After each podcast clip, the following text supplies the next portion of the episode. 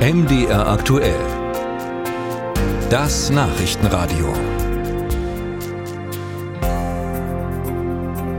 Wo ist Prigoschin? Darüber gibt es derzeit recht viele Spekulationen. Bislang wurde der Chef der Wagner-Gruppe nach dem Aufstand seiner Kämpfer in Belarus vermutet, im Exil, wie mit dem Kreml vereinbart. Doch laut dem belarussischen Machthaber Lukaschenko ist Prigoschin nach Russland zurückgekehrt. Stefan Lag berichtet. Die Pressekonferenz des belarussischen Machthabers Lukaschenko hatte es in sich. Gegenüber ausländischen Journalisten überraschte er mit einer Aussage zum derzeitigen Aufenthaltsort von Wagner-Chef Prigoschin. Was Prigoschin angeht, so ist er in Sankt Petersburg. Wo er heute Vormittag ist, vielleicht ist er nach Moskau gefahren, vielleicht sonst wohin, aber er ist nicht auf belarussischem Territorium. Dabei hatte Lukaschenko selbst wenige Tage nach der Beilegung des Wagner-Aufstands gesagt, Prigoschin sei nun in Belarus eingetroffen.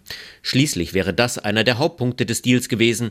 Der Wagner-Chef sollte sich ins Exil nach Belarus begeben.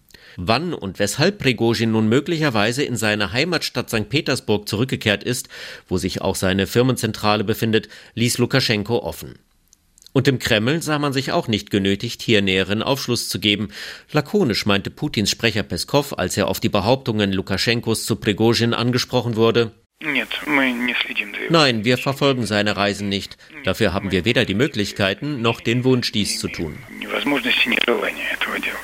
Das eröffnet jede Menge Raum für Gerüchte und Spekulationen. Das Petersburger Online-Stadtnachrichtenportal Fontanka behauptet, Prigoschin sei bereits in Sankt Petersburg gewesen, und zwar am vierten Juli, um die am Tag des Putsches beschlagnahmten Waffen beim Inlandsgeheimdienst F S B abzuholen. Eine offizielle Bestätigung gibt es auch hierfür nicht. Die Politologin und Russland-Expertin Margarete Klein von der Stiftung Wissenschaft und Politik hält verschiedene Beweggründe für möglich, warum Prigoschin nach Russland gereist sein könnte. Im Interview mit der A R D sagte Klein: Also Prigoschin ist natürlich jetzt daran interessiert, sein Geschäftsmodell äh, zu retten, so viel wie möglich davon äh, unter wieder unter Kontrolle zu bekommen. Kann auch sein, dass er Gespräche führt, äh, die seine persönliche Sicherheit in der Zukunft anbelangt.